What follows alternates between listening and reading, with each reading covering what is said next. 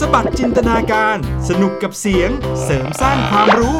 ในรายการ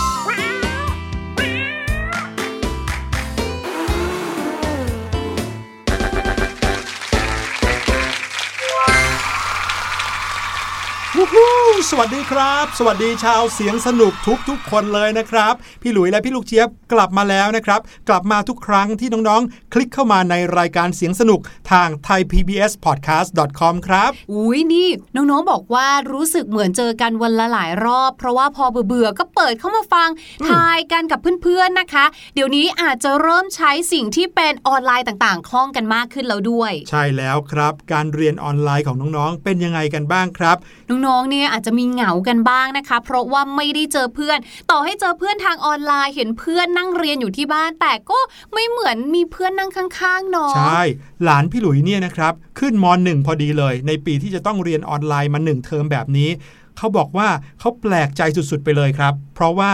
เราต้องเจอเพื่อนใหม่หมดเลย แต่ละคนเนี่ยเจอกันเป็นครั้งแรกในคลาสออนไลน์ของคุณครู เรียนกันมาจนสนิทสนมกันแม้ไม่เคยเจอกันแม้แต่ครั้งเดียว แต่คุยกันในไลน์บ่อยมาก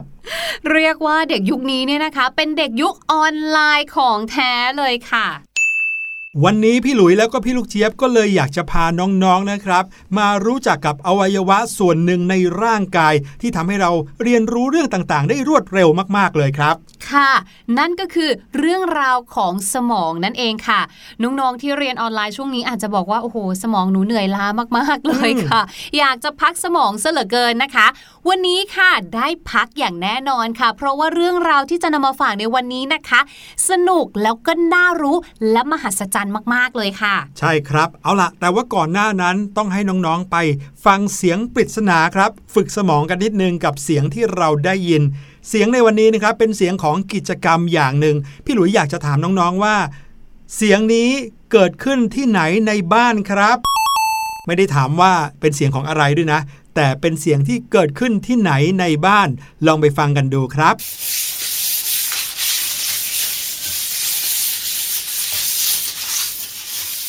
เอาละครับ เชื่อว่าน้องๆ คงจะพอเดากันออกนะครับ แล้วก็มีคำตอบที่แตกต่างกันออกไปครับ ว่าเสียงที่พี่หลุยเปิดให้ฟังนี้ เป็นเสียงที่เกิดขึ้นที่ไหนในบ้านครับ พี่ลูกเจี๊ยบว่าเกิดขึ้นได้หลายที่เลยนะคะ อย่างพี่ลูกเจี๊ยบเวลาแปรงฟันก็เดินรอบบ้านเลยนะอื้อหืออันนั้นคือเสียงแปลงฟันเหรอเนี่ยเหมือนมะไม่รู้ว่าน้องๆคิดว่าเป็นเสียงแปลงฟันเหมือนพี่ลูกเจี๊ยบหรือเปล่านะครับ แต่ว่าเสียงนี้พี่หลุยอัดมาจากสถานที่หนึ่งในบ้าน น้องๆอาจจะบอกว่าเสียงนี้เกิดขึ้นที่ไหนได้มากมาย แต่เสียงที่พี่หลุยเอามาให้ฟังเนี่ยเกิดขึ้นที่ไหนครับ ลองเดากันดูครับ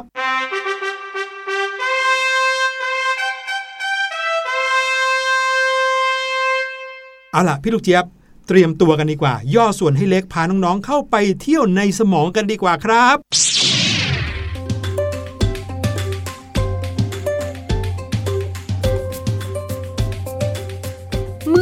ถึงสมองเนี่ยนะคะ ก็ถือว่าเป็นอวัยวะที่ไม่ได้มีขนาดใหญ่โตเมื่อเทียบกับสัดส่วนของร่างกาย แต่เป็นสมองหรือว่าเป็นอวัยวะที่ทำงานหนักมากเลยนะ อืมแต่ว่าตอนนี้พี่หลุยว่าขนาดเขาใหญ่มากเลยนะ ถ้าเทียบกับเราตอนเนี้ยอืมที่เราเอาตัวเองเข้ามาอยู่ในสมองของใครก็ไม่รู้เนี่ย สมองของพี่ลูกเจี๊ยบหรือเปล่าอ้าวเดี๋ยวนะ ดูโล่งๆโหวงๆยังไงก็ไม่รู้สมองเนี่ยนะฮะจะมีหน้าตาแบบที่น้องๆ คงจะนึกภาพได้ง่ายเลยว่า มีลักษณะ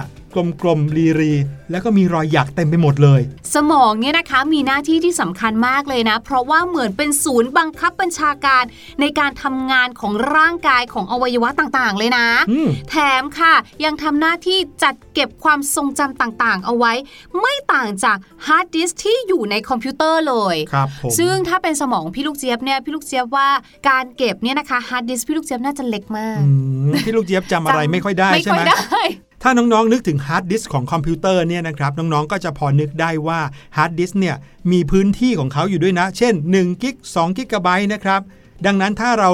เติมข้อมูลเข้าไปในฮาร์ดดิสก์เนี่ยมันก็มีวันที่จะเต็มหรือว่าหมดได้ แต่สมองของเรามหัศจรรย์กว่านั้นครับ เพราะว่าเปรียบเสมือนกับฮาร์ดดิสก์ที่มีพื้นที่ความจุที่ไม่มีวันหมดเลยละครับ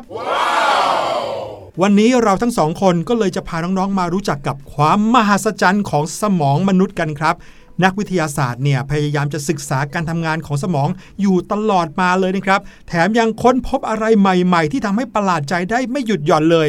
รวมไปถึงกลไกของสมองบางอย่างที่ยังหาคำอธิบายไม่ได้ก็มีครับ วันนี้เราพาน้องๆมารู้จักกับสมองของน้องๆ ให้มากขึ้นกันครับ ไม่รู้ว่าน้องๆเนี่ยนะคะ เคยดูซีรีส์ที่เกี่ยวกับคุณหมอซีรีส์เกี่ยวกับการแพทย์บ้างหรือเปล่า ในกรณีที่มีการต้องผ่าตัดสมองแบบนี้ค่ะ บางทีเรายังเห็นคนไข้เนี่ยกับพริบตาปริบๆยังคุยกับหมออยู่เลยอะจริงเหรอ จริงค่ะ เพราะเขาบอกว่าในการผ่าตัดบางครั้งเนี่ยนะคะ เราจะต้องให้คนไข้เนี่ยยังมีสติอยู่รู้สึกตัวจะได้อยู่เช็คได้ว่า การตอนที่ผ่าตัดสมองนั้นนะเมื่อเอาเส้นประสาท A ไปต่อกับเส้นประสาท B มันถูกต้องไหมได้ผลหรือเปล่า หรือส่งผลกระทบกับการทำงานด้านอื่น ๆ ของร่างกายไหมเช่นการพูดแบบคเนี้รัยบผมนั่นหมายความว่า สมองของเราไม่มีประสาทรับรู้ความรู้สึกก็เลย ไม่รู้สึกเจ็บปวดใดๆค่ะอืมน่ากลัวมากๆเลยอะในขณะที่อวัยวะอื่นๆ ของเราเนี่ยนะคะ สามารถที่จะรับรู้ความเจ็บปวดได้ เพราะว่าอวัยวะต่างๆเหล่านั้นค่ะ จะมีเซลล์ประสาทที่รับรู้ความรู้สึกเจ็บอยู่ค่ะ แล้วมันก็จะส่งสัญญาณเนี้ยแหละค่ะ ไปที่ไขสันหลังแล้วก็ไปที่สมอง กระตุ้นให้เกิดปฏิกิริยาตอบสนองต่อความเจ็บปวด เช่นสมมุติว่ามีคนมาตีเราเราก็ชักแขนกลับครับหรือว่าบางทีเราโดนเข็มจิ้มครับอะเราก็อาจจะมีสะดุ้งแบบเนี้ยค่ะ ครับผม แต่ว่าที่ตัวสมองเองไม่มีเซลล์ที่รับรู้ความเจ็บปวดอันนั้นหไม่รือว่ามีความรู้สึกอันนั้น เขาทำหน้าที่เป็นส่วนกลางที่คอยส่งสารไปให้อวัยวะส่วนอื่นแทนว่า เธอเจ็บแล้วนะครัเธบอหลบสิอย่างเงี้ยแทน ครับผมนั่นก็คือความมหัศจรรย์อย่างแรกของสมองนะครับว่าเขาเนี่ยไม่มีความรู้สึกเจ็บปวดหรอก ความมหัศจรรย์อีกอย่างหนึ่งของสมองนะครับ พี่หลุยเนี่ยอ่านเจอแล้วก็ขนลุกเลยครับ พี่ลูกเจี๊ยบ ถ้าเกิดว่าเราพูดถึงสมองเราก็จะนึกถึงขนาดของสมองที่ไม่เกินศีรษะของเราใช่ไหมเล็กกว่าศีรษะของเราซะอีกนะครับ เพราะว่าเขาอยู่ข้างในกะโหลก แต่ว่าเส้นเลือดที่นำเลือดไปหล่อเลี้ยงสมองเนี่ยนะครับ เมื่อนำเส้นเลือดเหล่านั้นมาต่อกันเนี่ยรู้ไหมว่าความยาวขนาดไหน น่าจะซักรอบตัวเราหลาย ๆ รอบเลยไหมคะสเนองอะสามรอบอย่างเงี้ยถ้านึกถึงเส้นเลือดขนาดเล็กๆๆๆๆเนี่ยนะครับ เชื่อไหมว่าถ้าเกิดว่าเราเอาเส้นเลือดที่ขดอยู่ภายในสมองมายืดต่อกันนะครับ เป็นเส้นเดียวเนี่ยเราจะสามารถวัดความยาวเส้นเลือดเหล่านั้นได้กว่า 160,000 กิโลเมตร ว้าว โอ้โห นี่แบบแทบจะรอบโลกเลยบ้างเนี่ย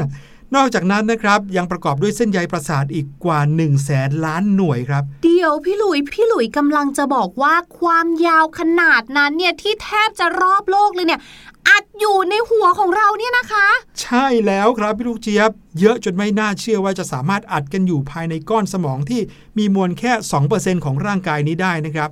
นอกจากนี้นะฮะในขณะที่เราหลับ ก้อนหยักในหัวสมองของเราเนี่ยยังคงทำงานอยู่นะครับ ซึ่งต้องการใช้พลังงานถึง 17%ของร่างกาย และยังต้องการออกซิเจนถึงกว่า 20%จากทั้งหมดของร่างกายครับแต่พอเวลาเราตื่นเนี่ยสมองนี้ก็จะสามารถผลิตพลังงานเป็นกระแสไฟฟ้าได้ 10-23 วัตต์ครับ ซึ่งกระแสไฟฟ้าขนาดนี้มากพอที่จะจุดติดหลอดไฟเล็ก ๆ ได้เลยทีเดียวละครับ นึกถึงในโทรทัศน์เลยอะค่ะ เวลาที่เขาต้องการจะแสดงออกให้เห็นว่า เราคิดอะไรออกปิ้ง ส่วนจะเป็นมากหลอดไฟใช่ไหมจะเป็นรูปหลอดไฟอยู่ตรงหัวของเรา แล้วก็แบบเป็นหลอดไฟติดไฟขึ้นเอ๊ะมาหรือแบอาจบจะเป็นเนี้ยที่มาของสัญลักษณ์นี้ก็ได้นะนั่นนะสิคะ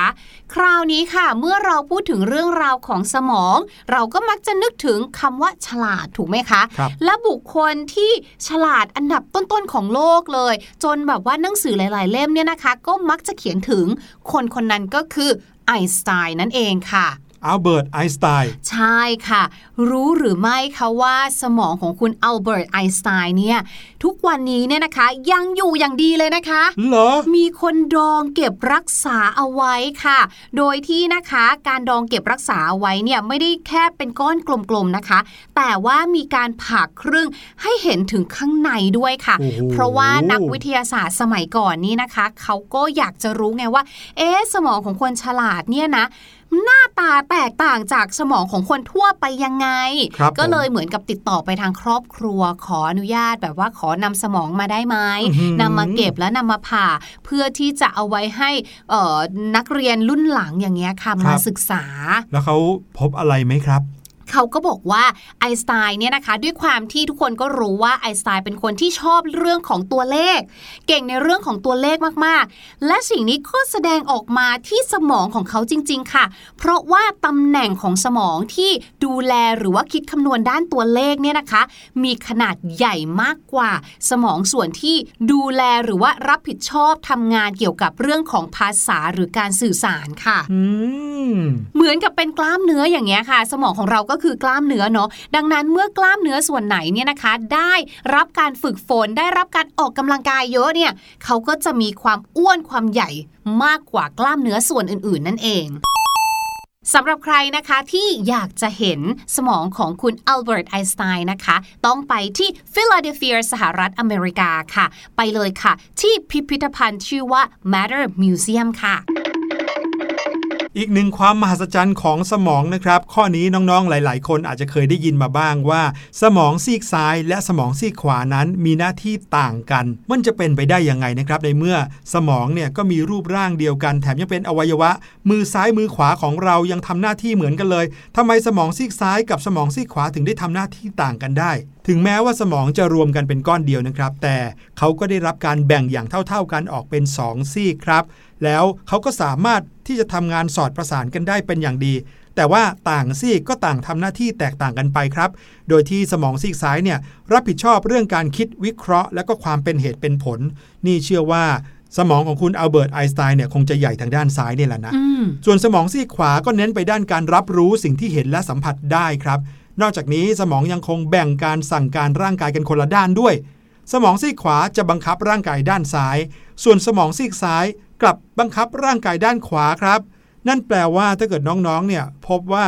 แขนขวาขาขวา รู้สึกล้าสั่นอะไรผิดปกติเนี่ยแสดงว่ามีปัญหาที่สมองซีกซ้ายนะครับ wow!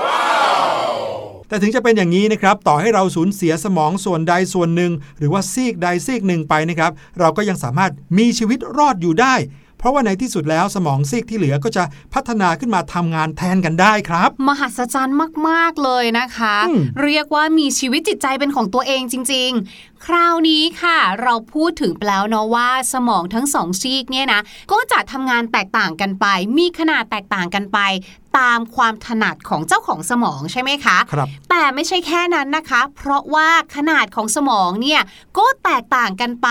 ในเพศชายและเพศหญิงอีกด้วยค่ะ สมองของผู้ชายเนี่ยนะคะมีขนาดใหญ่กว่าผู้หญิงนะ ประมาณ 10%ค่ะ แต่ขนาดของสมองไม่ได้เกี่ยวข้องกับเรื่องของความฉลาดหรือไม่ฉลาดนะคะ เพราะว่าในขณะที่สมองของผู้หญิงเนี่ยนะคะอาจจะมีขนาดเล็กกว่า แต่ว่าก็มีเซลล์ประสาทที่เชื่อมโยงเส้นประสาทต่างๆเนี่ยนะคะ การทำงานของเส้นประสาทเหล่านั้นเนี่ยมีประสิทธิภาพดีกว่าในสมองของผู้ชายค่ะ นอกจากนั้นค่ะในสมองของผู้ชายเนี่ยนะคะ สมองทางด้านซีกซ้าย ที่ทำหน้าที่ในเรื่องของการคิดอะไรมีเหตุมีผลเนี่ยจะทำงานมากกว่าของผู้หญิงค่ะ แต่ว่าผู้หญิงเนี่ยสมองของเขาเนี่ยนะคะ จะมีรอยหยักแบบเรียบที่ใหญ่กว่าของผู้ชายค่ะ ซึ่งเจ้ารอยหยักเรียบนี้เนี่ยนะคะทำหน้าที่คอยควบคุมพฤติกรรมที่แสดงออกในเรื่องของการเลี้ยงดูเอาใจใส่นะคะ ซึ่ง ธรรมชาติสร้างมาเพราะผู้หญิงนั้นคือเพศแม่ค่ะ ต้องทำหน้าที่ในการคิดปกป้องดูแลความปลอดภัย ดูแลเอาใจใส่ให้กับสมาชิกในครอบครัว ดังนั้นสมองหรือว่ารอยหยักที่เป็นรอยหยักแบบเรียบเนี่ยก็จะมีขนาดใหญ่กว่าของผู้ชาย ชัดเจนกว่าเพศชายชัดเจนใช่อ๋อนิสัยของคุณแม่เราเนี่ยที่ชอบดูแลทุกคนในบ้านเป็นเป็นการถูกกำกับขึ้นโดยสมอง โดยเพศหญิงเหรอเนี่ยใช่แล้ว มาถึงอีกเรื่องหนึ่งนะครับ ที่เป็นความมหัศจรรย์ของสมองเหมือนกันครับ เมื่อกี้ได้เกริ่นไปนิดนึงด้วยว่า สมองของเรายังคงทำงานอยู่แม้ว่า เรากำลังหลับนะครับ แต่เชื่อไหมว่า ขณะที่เราหลับนั้นสมองเราทำงานหนักขึ้นครับ เพราะว่าอะไร ก็เพราะว่าช่วงเวลาที่ร่างกายพักผ่อนไม่ค่อยขยับขยื่นเนี่ย เป็นเวลาที่เหมาะสมกับการทำงานของสมองมากที่สุดครับ เพื่อที่สมองจะได้จัดระบบข้อมูลกับสิ่งที่เราทำมาตลอดทั้งวันนั่นเอง นักวิทยาศาสตร์หลายคนยังอธิบายด้วยว่าความฝันเนี่ยเป็นกระบวนการของสมอง เพื่อประมวลผลข้อมูลอารมณ์ความรู้สึกที่ซับซ้อน แล้วก็เป็นการตอบสนองต่อสิ่งต่างๆ ที่เกิดขึ้นในแต่ละวันน้องๆ อาจจะเคยมีความฝันที่ ใกล้เคียง หรือว่ามีเรื่องราวที่คล้ายกันกับเรื่องราวของวันที่เพิ่งผ่านไป เช่นถ้าดูหนังผีมากก็จะนอนหลับฝันถึงผี หรือว่ากินอะไรเยอะมากก็จะหลับฝันว่าท้องอืดหรือว่าอิ่มสุดๆ และผลการศึกษาเมื่อไม่นานมานี้นะครับ เชื่อไหมเขาศึกษาแล้วรู้ว่าความฝันเนี่ยช่วยบรรเทาความเจ็บปวดลงได้ด้วยนอกจากนี้นะครับ คนที่มี IQ สูงสูงยังมีแนวโน้มที่จะฝันบ่อยกว่าคนปกติ และการงีบหลับระหว่างวันก็จะช่วยให้สมองสดชื่นทำงานได้ดีขึ้นอีกด้วยล่ะครับมิน่าคุณครูถึงได้ชอบให้เราเนี่ยหลับกลางวันในช่วงหลังกินข้าวนะตอนเรียนอนุบาลนั่นนะสิคะแต่โตมาเนี่ยพี่หลุยส์ก็ชอบหลับตอนบ่ายๆนะ โดยเฉพาะตอนเรียนในห้องเรียนตอนบ่ายเนี่ยหลับสนิทเลยล่ะครับ มาถึงอีกหนึ่งกลไกของสมองกันบ้างดีกว่าค่ะ ที่นักวิทยาศาสตร์เขาบอกว่ามีแต่มนุษย์เท่านั้นค่ะที่ทำเป็น นั่นก็คือการหัวเราะค่ะ ไม่รู้ว่าจริงหรือเปล่าแต่สำหรับบ้านไหนนะคะ ที่เลี้ยงน้องหมาน้องแมว นก หนู กระต่าย ลองทำให้น้องเขาขำดูสิคะอืมดูสิว่าน้องจะหัวเราะไหมไม่เคยเห็นเนาะไม่มีเนาะซึ่งการหัวเราะเนี่ยนะคะก็คือการเปล่งเสียงออกมาถูกไหมคะ นักวิทยาศาสตร์บอกว่าการหัวเราะเนี่ยเป็นสิ่งที่เกิดขึ้นโดยธรรมชาติ ไม่มีการวางแผนใด ๆ ทั้งสิ้น แล้วก็เกิดขึ้นโดยไม่รู้ตัวด้วยซ้ำนะคะ แต่นักวิทยาศาสตร์เองก็ตอบไม่ได้นะคะว่าสมองส่วนไหนของมนุษย์ที่รับผิดชอบเรื่องของการหัวเราะค่ะ ก็เลยถือว่าเป็นความมหัศจรรย์ของสมองและร่างกายนะคะหนึ่งอย่างที่นักวิทยาศาสตร์ยังเข้าไม่ถึงเพราะไหนๆนักวิทยาศาสตร์ก็บอกว่าสมองเนี่ย คือศูนย์กลางนะคะในการควบคุมอารมณ์และพฤติกรรมต่างๆ ในร่างกายของเรา แต่กลับไม่รู้ว่าอ้าวแล้วเรื่องของการหัวเราะเนี่ยส่วนไหนเนาะที่คอยดูแลอยู่ ความมหัศจรรย์ของสมองอีกอย่างหนึ่งนะครับ อันนี้อาจจะเรียกได้ว่าเป็นความเข้าใจผิดก็ว่าได้ เมื่อกี้พี่ลูกเจี๊ยบได้พูดนิดนึงแล้วว่า ขนาดของสมองเนี่ยไม่ได้สอดคล้องกับความฉลาดของมนุษย์นะครับ หรืออาจจะหมายถึงความฉลาดของสิ่งมีชีวิตก็ได้ เพราะว่าหลาย ๆ คนชอบเปรียบเทียบว่า สัตว์เนี่ยไม่ค่อยฉลาด เพราะว่ามีขนาดสมองที่เล็กมาก แต่ความจริงแล้วถ้าพูดถึงมนุษย์เนี่ยสิ่งที่จะกำหนดความฉลาดหรือไม่ฉลาดของมนุษย์เนี่ยคือเจ้าสิ่งที่เรียกว่า synapse ครับไซแนปส์ก็คือเซลล์ประสาทในสมองนั่นเองครับ น้องๆ ลองนึกภาพน้องๆ กับเพื่อนๆ หลาย ๆ คนเนี่ย ยืนห่างกันประมาณ 2 ช่วงแขน แล้วก็กางแขนออกทั้งสองข้างนะครับ โดยให้ปลายแขนทั้งสองข้างคือมือทั้งสองข้างของทุกคนเนี่ยแตะกัน เวลาที่มีคนแตะมือข้างซ้ายเรา เราก็จะเอามือข้างขวาของเราเนี่ยแตะเพื่อนคนถัดไปนะครับ แล้วก็แตะต่อกันไปแบบนี้เรื่อยๆ นี่คือการทำงานของเซลล์ประสาทในสมองที่เรียกว่าไซแนปนั่นเองครับ คือจะแตะข้อมูลผ่านกันไปเรื่อยๆสำหรับคนที่มือเนี่ยแตะไม่โดนมือเพื่อนอีกคนหนึ่งนะครับ เปรียบเทียบได้กับการที่เซลล์ประสาทในสมองเนี่ยไม่สามารถสื่อข้อมูลถึงกันได้ เรียกว่าไซแนปเนี่ยก็จะมีความบกพร่องในการสื่อข้อมูล นี่ต่างหากครับที่เป็นสิ่งที่ทำให้มนุษย์เราจะคิดอะไรได้เร็วหรือไม่เร็ว ฉลาดหรือไม่ฉลาด ไม่ใช่เรื่องของขนาดสมองเลยละครับ ในฐานะที่สมองเนี่ยนะคะเขาทำงานหลายอย่างเหลือเกินเนาะน้องๆเองก็อย่าลืมดูแลสมองของเราให้ดีด้วยนะคะ ไม่ว่าจะเป็นเรื่องของอาหารการกินนะคะ เราก็ต้องกินของที่มีประโยชน์ และสำคัญที่สุดเลยนะก็คือ การนอนหลับพักผ่อนให้เพียงพอค่ะ แต่ว่าตอนนี้นะคะ เราให้น้องๆไปพักกันบ้างค่ะ พาน้องๆไปฟังเพลงแล้วเดี๋ยวช่วงหน้ากลับมานะ พี่ลูกเจี๊ยบมีภาษาอังกฤษสนุกๆจากเพลงมาฝากกันค่ะ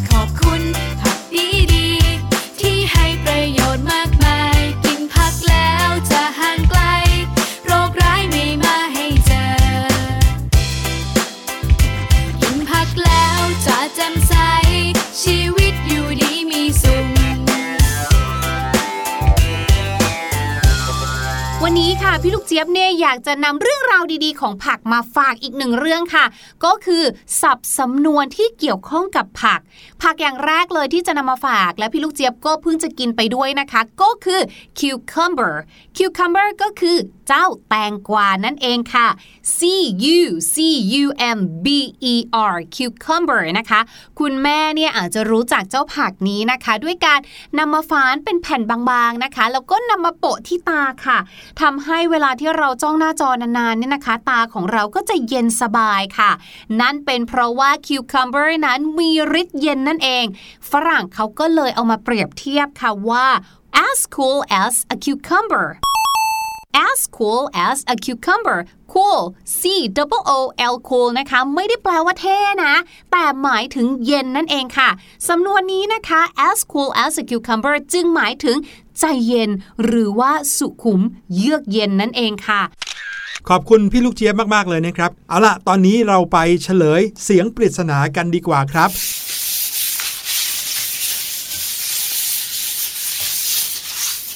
นี่คือเสียงของแปรงที่กำลังขัดห้องน้ำนั่นเองครับ ขนแปรงจะแข็งมากนะถ้าเกิดว่าฟังเสียงจะรู้เลยว่าขนแปรงแข็งๆถูลงบนกระเบื้องหรือว่าพื้นนะครับ วันนี้รายการเสียงสนุกหมดเวลาแล้ว พี่หลุยและพี่ลูกเจี๊ยบต้องขอลาไปก่อนนะครับ กลับมาพบกับเสียงสนุกได้ทุกวันทุกเวลาที่คิดถึงกันครับ ทาง thaipbspodcast.com แห่งนี้ วันนี้ลาไปก่อนแล้ว สวัสดีครับ สวัสดีค่ะสบัดจินตนาการ สนุกกับเสียง เสริมสร้างความรู้ในรายการ เสียงสนุก